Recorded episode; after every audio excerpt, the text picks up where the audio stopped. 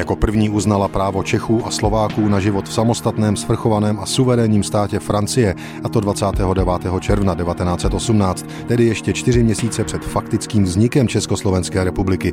Po 28. říjnu 1918 do konce roku následovala řada zemí. Vatikán ale stále čekal. Po 28. říjnu byl vztah mezi nově vzniklým státem a katolickou církví napjatý. Většina Čechů spojovala katolictví s tehdy velmi neoblíbenou Habsburskou říší, nedávno zaniklou.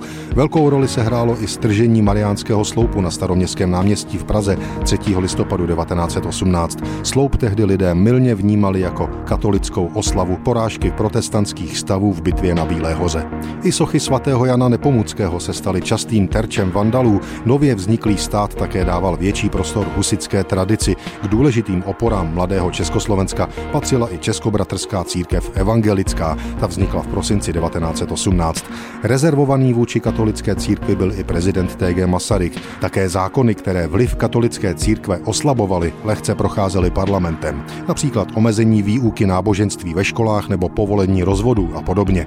Na druhou stranu k faktické odluce církve od státu nikdy nedošlo. Přesto Vatikán Československo nakonec uznal. Byla to zásluha 258. papeže římskokatolické církve Benedikta 15. Ten už v únoru 1919 prezidentu Masarykovi písemně blahopřál ke vzniku nové republiky a následně ve své encyklice Československo uznal. Stalo se 26. října 1919, tedy právě před stolety. lety.